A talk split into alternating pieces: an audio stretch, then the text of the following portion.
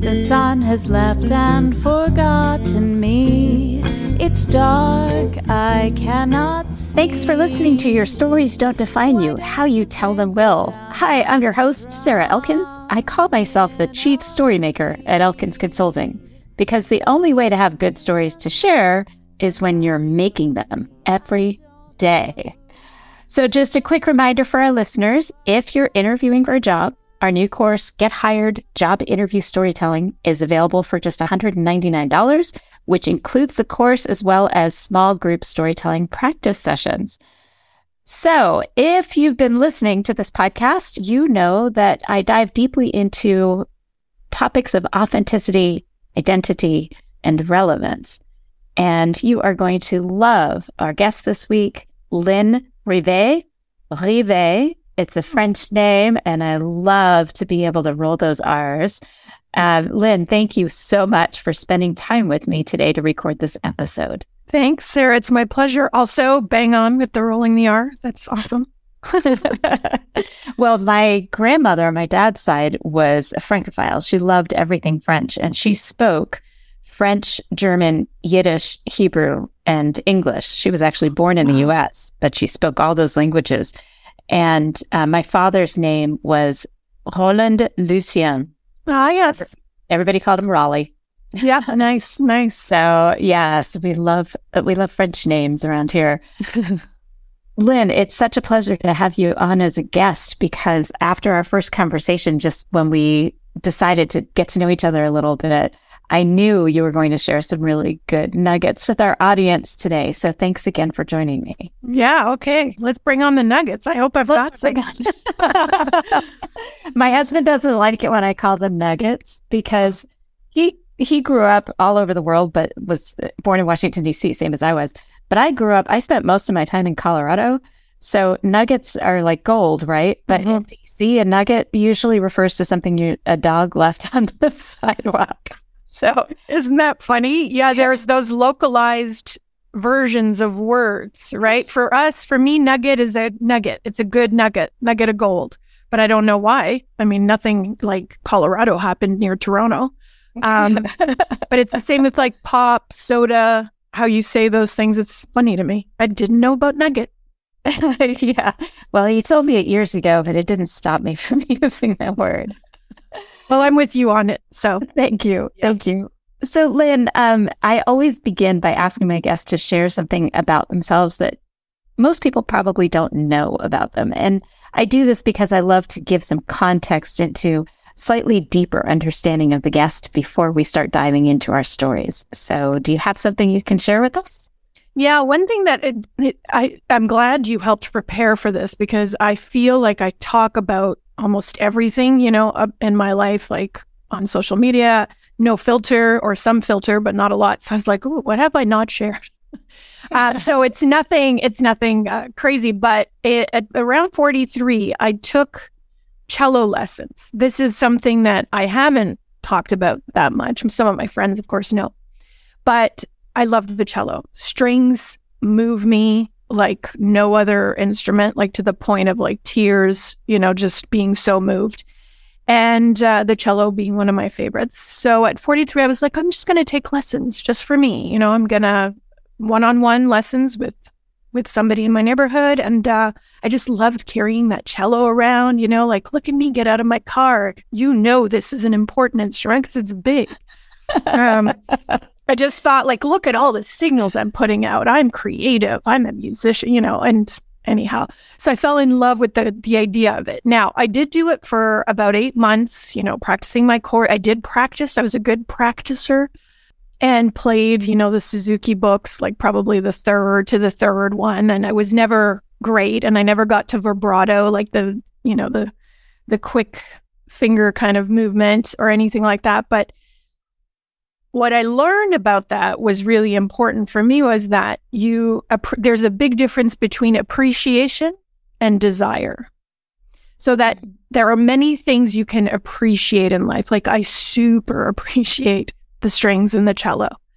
And I didn't need to make it something I want. Like it, it didn't it didn't transfer to being something I wanted because while I enjoyed the challenge of a new instrument, and mind you, I had only played the trombone and the recorder uh, before that uh, as a kid. I realized it was it's it made me appreciate it more, which was great. But I also realized you don't have to make it something more. It can be just what it is. So yeah, after eight months I stopped, but I it was a really good lesson. That's so cool. There's so few people that would take that on Yeah. as an adult. It, I'm super impressed. And you said you played the trombone before the recorder was probably fifth grade. Yeah, Right. recorder Yeah. is in primary. Yeah. Right. And the trombone, how long did you play that? just for the for one year it was we had band we never had band where i grew up in northern ontario when i moved to near in toronto they had band like on tv and i hmm. always thought wow kids in school have band we just didn't have that it was just too small a town and i was so excited i wanted to play the flute you know very it was my that was my dream but there was a boy who played the trombone who i really liked if there wasn't there was one thing I wasn't more keen on than books. It was boys, and I and I knew I would get to sit beside him during all these band practices. I did not like the trombone at all. Uh, it doesn't Oh, no. have, yeah, it doesn't have the kind of thing I like in an instrument. Now there were some fun things about it for sure, but it wasn't. You know, you never got to play the tune. You, you know, there were things that I was. Yeah. "Oh, if I'd had the Like a bass line. It's It is. never the melody. Yeah, Right. but it was still really interesting to learn. I did not go out or do anything with that boy, but uh, yeah, that was the last time I learned an instrument. We just didn't have money to do lessons uh, outside of the home, so I was glad to have that exposure anyway. But. Yeah. You knew I was going to ask, what happened with the boy? I know I was boy crazy. I think I'm still people crazy. yeah, I mean, there are times where I just like crave being around different people and, and finding whatever is magical about them. Yeah. I Yeah. still do that. so great you have this podcast. Yeah, I know. It's awesome. I'm so lucky. So um, I keep coming back to this whole idea of taking trombone for a year because there was a cute boy. I love the trombone and I would love to learn to play. We actually have a trombone in our house. We have pretty much, well, we have a lot of different instruments in our house because we're musicians. And Yeah. my husband is one of those people that can pick up pretty much any instrument and start playing it. But trombone hasn't been so easy. Right. Not that he practices it a lot because he plays guitar with a couple bands. So that Mhm. pretty much keeps him busy. But we found that when we have deer in our yard eating our garden, all we have to do is take the trombone and make some loud noises with it and they go away. I love it. I love it. yeah. So, and I, Panic. Yes, and uh, exactly. We're not poisoning them. uh, the trombone is also one of my favorites because I love the music of New Orleans. And Yes. trombone plays the really. And the it's good, Sarah. It's really good. Yes. I did know. not play it well. Treme was a great TV show. I highly recommend it. The music alone, it's worth watching just for the music alone, but it's a fantastic show. Great. Anyway, so you you took on the cello Mm-hmm. And um, again, just a little aside, my grandmother played the cello for the Wilmington, Delaware Symphony. Oh wow. And my son Jacob chose cello for middle school band, uh, symphony, and um, has a great ear. And I'm really hoping he'll go back to it at some point. But you're right, the cello is a phenomenally beautiful instrument. And I love the depth of its tone. Yeah. When it's done right. Yes. Yes. So why you love all strings, but you picked cello is as opposed to viola or bass or uh, I don't I can't imagine you picking up a violin if you didn't pick up the flute. So so why the cello? Well, the violin I love as well. Uh, I didn't do the violin only because that's something my daughter had taken up. And at the time, I was like, we're going to have different instruments. Also, just the cello really just, again, the violin also moves me, but there was something about if I pay attention to this, to the strings, the cello would be the instrument that just kind of floated above for me. Um, and in particular, uh, I had been to a few concerts, but one in particular was Ludovico Einaudi, who is a modern classical, a minimal uh, modern classical pianist, composer. Lots of his music has been now used in soundtracks and that kind of stuff. So he's recognizable. But this was when he was kind of newer around here. Friend of mine had introduced me to him, and we went to a small venue in Toronto. And his, it was piano, it's very minimal piano. I think there were three cellos and three violins. And the when the cellos came, the violins too bring me to tears. But when the cellos started, I yeah, we were both kind of almost sobbing from the from the just beauty of it. Mm. Yeah, as I remember it, and uh, and I just thought I I want to be part of that. Like I want to feel. I do feel it. I feel the vibration, but I want to hold it, and I want. And there's something about holding the cello too, right? As opposed to the violin, felt more embodied. Yes, well, it's like a hug. You're embracing like a hug. Yeah. Yeah. Yeah. You have to embrace it. Mm-hmm. Oh, oh, I love that. Yeah. And I can see it in the work that you do and the way that you embrace what you do.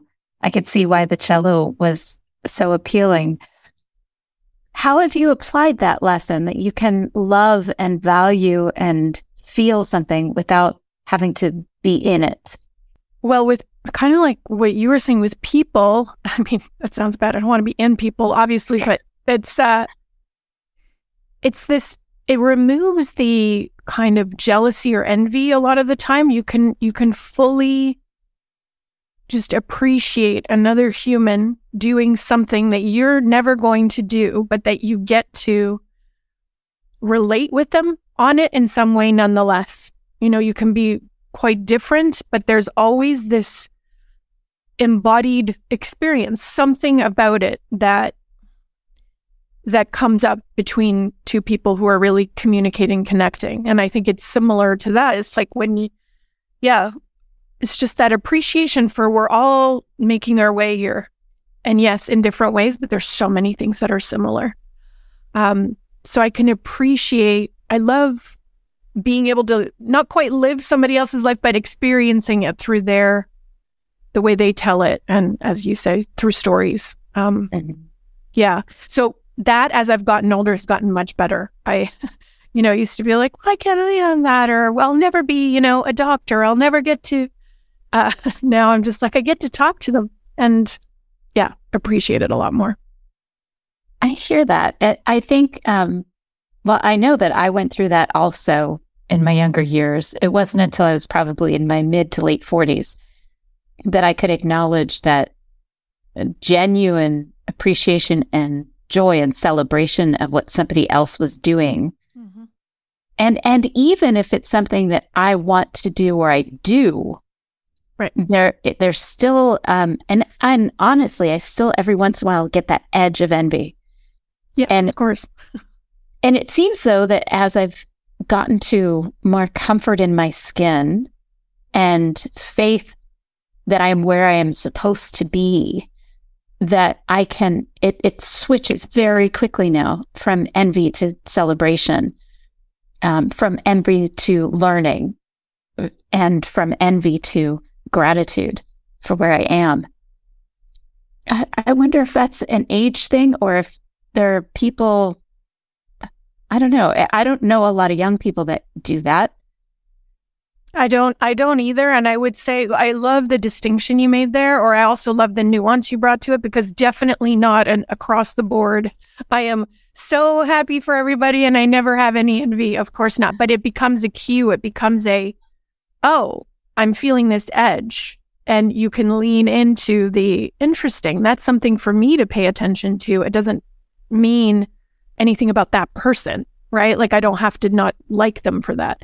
Um, well, not that that's what it was happening, but I think I think it is an age thing. There are probably some younger people thinking like, of course I've got it figured out. But I would say when I was younger, I I was still pretty self-aware.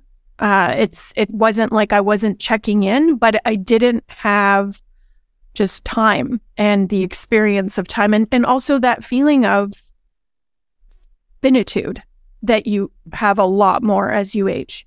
You're like, I have less time in front of me than I do behind me. That makes a big difference, right? We are in time. Time is relative. So it definitely, it's part of that equation. If there's an equation, I don't think, I think you can have a proxy for it up until a point where you can try really hard to overcome any kind of envy and you can be aware of it and say, Oh, I really feel good for that person and not quite be there. And I hear you when you say, when I really felt it, I wasn't just trying to be a good person. I, I really felt it. I was like, Oh, I'm actually really happy for this mm-hmm. person. Mm-hmm. So, yeah, that's my theory anyway. Well, I had a conversation with uh, my friend Valerie Gordon about this, and she's a story brand storytelling. I forget how she calls it, but she's amazing at helping people guide them toward a, a better story brand and a narrative about themselves and their businesses. And um, we were talking about our books, and I had just published mine, and she was still working on hers. And she's like, she calls them the uglies, and the uh, no, not the uglies. They, oh, un unlikelies. That's what she calls them. The the unlikelies, and these are the things that on the face of them are unlikely or you don't think about them as motivating factors. And envy is one of them. And um, and spite is one, you know, that you, uh, uh, you I don't have to explain that to anybody. but the envy one, uh, we were talking about that, and she said, you know, my unlikely is showing up, and it, and you know, seeing that you've published your book, it makes me really want to publish mine. And um, I said, you have so much to offer. There's plenty of room for you. And she came back to me months later and said that that was really important for her to hear that there's room for you. Mm-hmm. And you know, sometimes you say things that you you are glad they bring other people comfort, but you don't really fully process it yourself until you hear it come back at you. That's right. Yeah. And when it came back at me, I started using that for myself to deal with that edge of envy. Love like, it. there's room for me. There's still room for me. What I bring is different how I approach this is different. Yep. Yeah. I love that. Yeah. Ah, ah, goodness. That's deep. so um, I, I would love to come back to what you do and why this whole experience of taking on the cello and moving I, I can associate this taking on the cello and making adjustments and then deciding that that's not what you wanted I can associate this with when you decided to go and do your own thing in business, and um, that you you chose something particular that you loved and you're already good at that you could just keep getting better at. So, without telling us what you do, I'd love for you to tell us what you do by sharing a story about a recent, I don't know, satisfying situation with a client. Hmm. That's a good one. I would say, right. So recently, uh, a client of mine was talking about, you know, the things she could delegate, the things she wanted to do more in her business, and and there was resistance, as there is, because these are, you know, people who are entrepreneurs tend to be obviously generalists. A lot of them, they can do it all. They can do it, so they think sometimes better than anybody else. And I shared with her something that I had just read, which was um, that growth and control don't mix. You can't grow when you're trying to control something, you know, too much. Um, and so that helped her. Just sometimes it's the right thing, you know, you happen to have read something that resonates with you, you share it with a client and it just like it really lands with them too. Sometimes not, but often the thing that you're doing is the right thing for the people you're working with. That freaks me out mm-hmm. sometimes how that happens. It's just the best. Uh, these, you know, these things coming together. And, um, and in that moment, yeah, she made the decision. She's like, you're right. I can delegate this one thing that was a bigger thing, like a visible public thing. Uh, you know, she had somebody she could do that with, and she just felt really great about it. And now, now that webinar that this person she gave to did, it went really well, and she it just clicked for her. So, yeah, that again, I guess the that's the big thing is the things we constantly keep learning for ourselves, even though I have some expertise that's where kind of the magic happens when you're both kind of going, wow, isn't this amazing? mm-hmm. Well, I love that. And that's what makes you a good guide right. for people trying to grow their business. That's what makes you such a good guide is that you're constantly learning and and seeing relevant topics and content that then you can share and and the way that you share it because you know your client because you're people centric right you know your client well enough and what will resonate with them generally mm-hmm. that you may read the same thing they read but how you process it and then present it to them is just different enough to have that aha moment for them. Mm-hmm. Yeah, this is what I appreciate about all the stories and people sharing and stuff is the way you look at it. Your perspective can really shift something for somebody else. You may have heard it many times before, but yeah. And not from the right person or at the right time or yeah. in the right way. Exactly. Yes. Well, I think about that a lot, like things that my mom told me that I ignored. Yeah. Somebody so else smart. me, and I'm like, oh, that's right. I think my mom mentioned that 10, 10 years ago, 20 years ago. I actually had my kids. So, so I thought, yeah, they don't see how wise and wonderful I am right now. So they were when they were younger. It was always in the car. I would say these things that I was like, oh, if they write about me, I hope they say that I said this. You know, maybe that's like a little too ego based, but as, as a joke, I used to say to them, you guys should write a book, things my mom says in the car right? So take notes. And sure enough, my daughter, not at the time, but later, started to record some of the things I said to her. She's like, Lynn, she's like, Mom, not Lynn, Mom, would you like to hear me to reread some of the things I've written for you? And I was like, You're hilarious. She's like, and I keep them here because now she's older. Now she's ready for some of that. And she's, it's like four or five things in particular, but she really appreciates it. Different time. Mm-hmm. Uh, but I yeah, maybe she was going to tease you and say something like, pick up your socks. that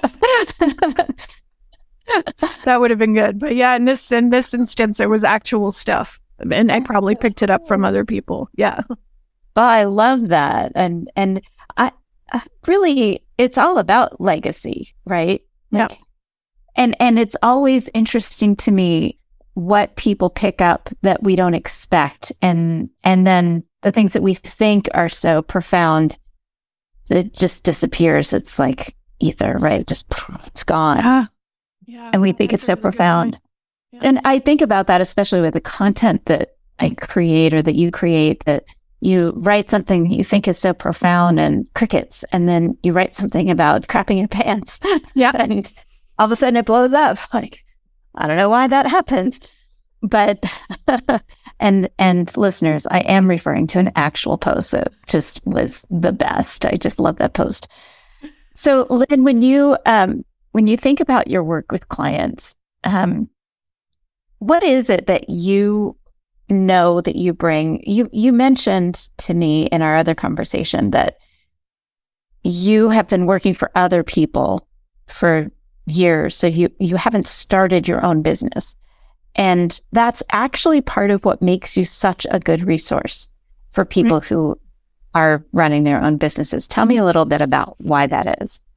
Yeah. So, this is something that uh, somebody who's a very successful entrepreneur, I don't remember his name, it doesn't really matter, was actually saying in a YouTube video the smartest thing any entrepreneur can do is to learn through a startup, through somebody else's business um, before they jump in. And uh, I appreciated that because I always thought like I was, I never created my own real business. You know, I was too scared or whatever, but I never really thought about it as like this was an, an amazing learning pl- opportunity. Um, in ways that like I might not have done myself, like this, you know. So I worked with, I, I was kind of like, well, I was a contractor, self employed with a number of different entrepreneurs, small, very small businesses. And so I got to see a real variety of approaches and mindsets and, uh, you know, systems and all the things that go into a business with different people. And then I got to help one particular uh, entrepreneur go from about a hundred thousand in revenue to over to almost three million in the six years we were together. So and I was, you know, involved in almost every part of that business. That was a real gift. That was, this is one of the things that's so amazing about these very small businesses. You know, you get to do so much. Um, so in doing, in, and I'm somebody who I wasn't just doing my work. I was, it was, you know, she called me her sparring partner. I was always looking at it from a system perspective. If we do this, what's the impact on other parts of the business? So I was very aware of how overly complicated things can get uh, because it feels like we're solving problems when we add stuff in. Um, we rarely think, okay, if we're going to do this, what can we stop doing or what can we take away? We generally just keep adding and adding and adding. And we know that from all our systems, right? They're so bloated that because nobody ever stops to think, like, should we maybe clean house a little bit somewhere. So I knew that the way I think, it's my approach in life that I could help entrepreneurs who tend to keep adding because you're still trying to figure out what's wrong. You keep adding another solution. You're not even clear on the problem. So every solution seems like it could possibly be the thing you need. And so you add and you add or you have to. So I knew that I could come in and kind of help that decluttering, that simplifying. Even when I say it, like I just feel so good about like, yeah, let's let's give you space. For me, it's always I want you to be able to breathe. And mm, I love that. It reminds me of a session at No Longer Virtual in 2018 in Denver when a guy named Ben Walker, who owns a multi-million dollar transcription agency, he said, if you start your business because you're so great, and you care so deeply about ABC and you're spending your time doing DE and F, you're leaving money on the table. Yeah. And being able to, as you say, declutter and um, really focus in on what you want to be spending your time doing. Yep. And then wherever there are things that you still need to be doing, or it still needs to be done once you've identified those things, it still needs to be done, but you don't want to spend the time doing it, understanding how to delegate that, not just to delegate it, but delegate it in a way that you can feel that you're letting go of the control in order to make growth as opposed to letting go of control and and just stopping there. Right. Yes, exactly. Huh. That is so interesting. And and it, it sounds like you've kind of described your ideal client, but let's go a little deeper into that because I know I think a lot about my ideal clients for StrengthsFinder, for the keynotes I do, um, and for any public speaking engagements I, I have or coaching for public speaking, I think about my ideal client, and my first word that pops into my head is curious. Mm-hmm. My ideal client is curious, endlessly curious. So when you think about your ideal client, what does that look like? Yeah, it is. Um, the thing that's really coming through for me lately is uh, focusing on meaning on what's meaningful, what matters. So my ideal client is midlife as well. And again, it's this matter of time and what it does.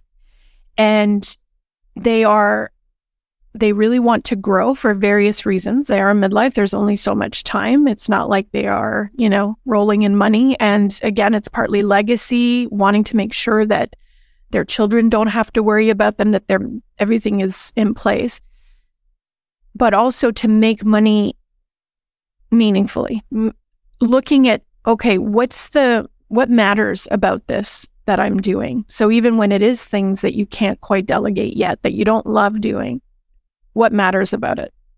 In the scheme of things, in the business, but also just for you today. I'm a big fan of days that matter because we can talk about the present moment, but I kind of prefer assuming I'll have the day, which you know, may not be true, but uh, it's just a better perspective. And just what will make this day matter? Does this does this matter today? And uh, yeah, they they really want that deeper meaning behind it. You don't want to kind of live in that land of does this mean anything, but just checking in. And mm-hmm. yeah, that's yeah. part of where they're at. And that makes so much sense because everything that I've been reading and all the, the clients that I've been working with over the years, the recent years, have been more focused on that than ever before, where they they do want purpose. Yeah. They they want to be doing something that matters to their community or to their family or even, you know, just that internal motivation. Right. I, I think a little bit about um, uh, Asla Brooke Errol's work in purpose. Purposeful business is her stuff, Right. and um, she she works with a lot of different companies, but uh, the, mostly the larger companies that really are curious about how this can affect their impact Mhm. in in financially and community, environmentally, all of that. So when you think about these clients that really want meaning in their lives and in what they do in order to to make income, what's yours? When you think about I, I know everything I do is all about encouraging and um, inspiring self reflection in the people around me. Every, everything I do is about that because I know when people are more self aware, how they're coming across, how they want to be known, um, what what legacy they want to leave behind, then I know our communities improve. Just straight up, just more people walking around conscious like that will improve our communities, and and that matters to me. So, in your work, where does that show up? What does that look like for you? For me, it is uh, definitely uh, to do with what we talked about a bit earlier. It's this um, acknowledgement of humanity. Uh, I know that sounds a bit, I don't know, like a soundbite, but it's, it really is my, a deep, deep need for me, not just for me, but like the better connections I've had and in my life is ag- that acknowledgement that we all have kind of things coming out of our bodies in the same places that we um you know the saying is always like i put my pants on one leg at a time like you and i'm like i don't know if people put their pants on one leg at a time. That's not a given. That's still a behavior. What we do have in common is this body. Uh yes they're different and yes there are social you know um meanings that people put onto them but when we get to the core of it the primal i have real uh desire and and I guess it's a need, but just to connect by saying we are all these vulnerable beings here. And what matters to me is to to connect on that level. So yeah, sometimes it'll be a post about crapping my pants, but it's more it, it just in conversation, it's just checking in and going, look, person in front of me, no matter what you look like, you've got these bones and this skin and how weird that this is where we are, but it leaves us super vulnerable health wise, what's happening around us in our environment. So there's that connection for me. It's like we're we're very like that's our shit. That's something we share. Um, and I know it's different for different people in terms of abilities and all of that. Nonetheless, there's just this for me, this primal human. And I think we need, or at least to me, need it more now more than ever yes for the uncertainty that what seems like more uncertainty although there's always uncertainty but also with ai and the machines and that where we are there i just feel like it's so much more important. So for me that's that's at the core of it all It's just mm-hmm. that. And that makes sense given the work that you do because you're working with people who are also maybe just for the first time considering their humanity and their mortality. And maybe this is a time, as you described in your kind of ideal client description, somebody in midlife, 40s, 50s, 60s, thinking about what legacy they're going to leave and how they want to be remembered. And I know I, I get this. Sometimes people consider that kind of morbid conversation. But to me, it flavors all of our decisions. It informs our choices every single day, the actions that we take and the way we behave and the words that we choose to use for other people. And, and it's, it, I would agree. We're at a critical time right now in terms of a lack of connection. And, um, so that, that makes a lot of sense to me that that's, that's kind of your why is to guide others to connect like that and make sure that they are checking in and fulfilling those needs for themselves and for the people in their lives, whether they're employees or family members, mm-hmm. community. Yeah. That's awesome. I love it.